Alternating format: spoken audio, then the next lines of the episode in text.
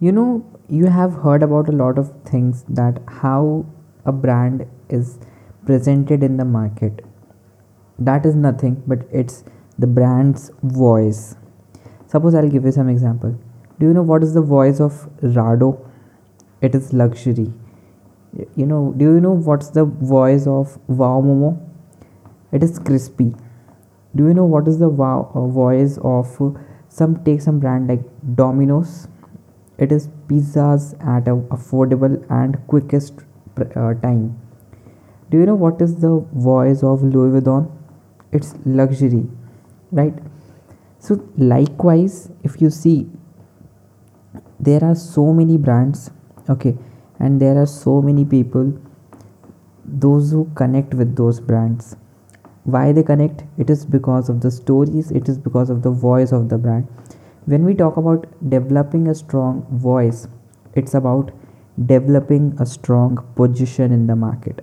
How you position your product in the market, it defines what your brand's voice is going to be, how it will be seen and perceived by the audience and your customers.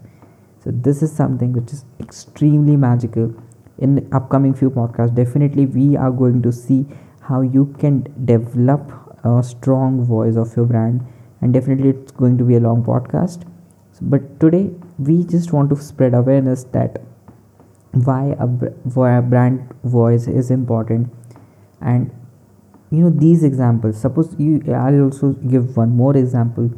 What is the voice of apple? It is security and luxury.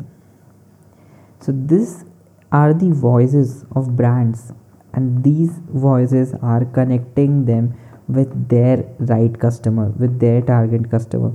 So make sure you don't miss this brand voicing and you also have these type of brand voicing for yourself and for your brand.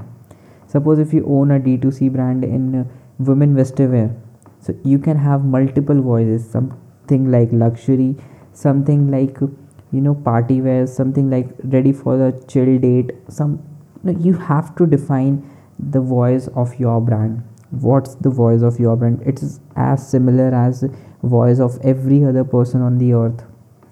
You have to have a clear cut voice of your brand and that's what you know will connect you your brand with the up, uh, customers